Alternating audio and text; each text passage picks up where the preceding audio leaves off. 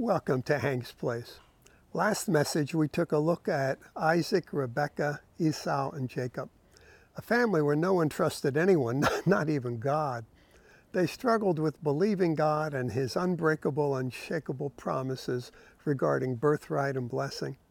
Many, many Christians are in a similar struggle, a struggle to receive their inheritance, an inheritance purchased for them by the blood of Jesus. Ephesians chapter 1 has a few of them. Romans 14:17 says righteousness, peace and joy are ours. There's some more. An earthly inheritance is sometimes thwarted by evil family members or others. Maybe you know of someone who was robbed of their rightful inheritance.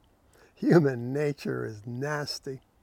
In Matthew 21, Jesus told the parable of the son, the vineyard, and the workers. The owner sent servants to receive the produce at harvest time. The workers mistreated them badly. He sent his son. Verse 38 says, But when the workers saw the son, they said among themselves, This is the heir. Come, let us kill him and seize his inheritance.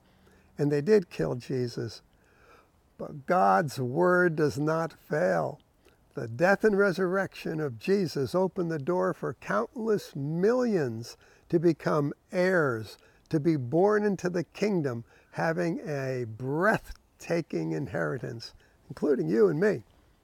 So, what about our spiritual inheritance? Is something keeping you from righteousness, peace, and joy in the Holy Spirit? Are you suffering under condemnation?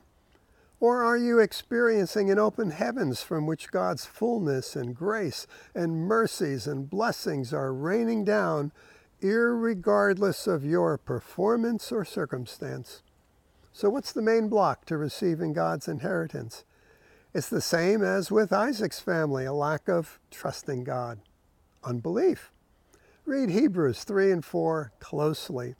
It warns of an evil, unbelieving heart of the deceitfulness of sin.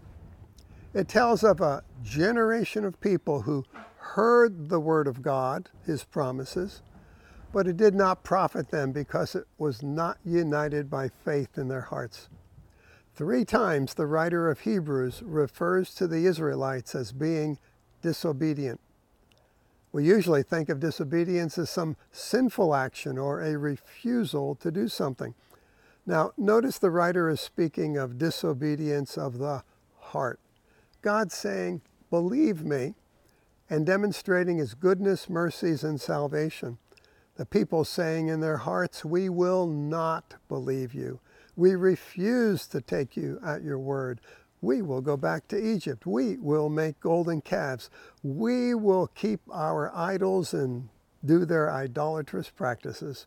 Ha, heart first, then follows the actions outwardly. Ouch, my friend, ouch. Today, while it is still called today, believe that every promise of God is yours.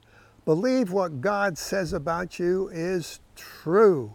A child of God adopted into his kingdom with all the rights and privileges of a son, a daughter of the living God.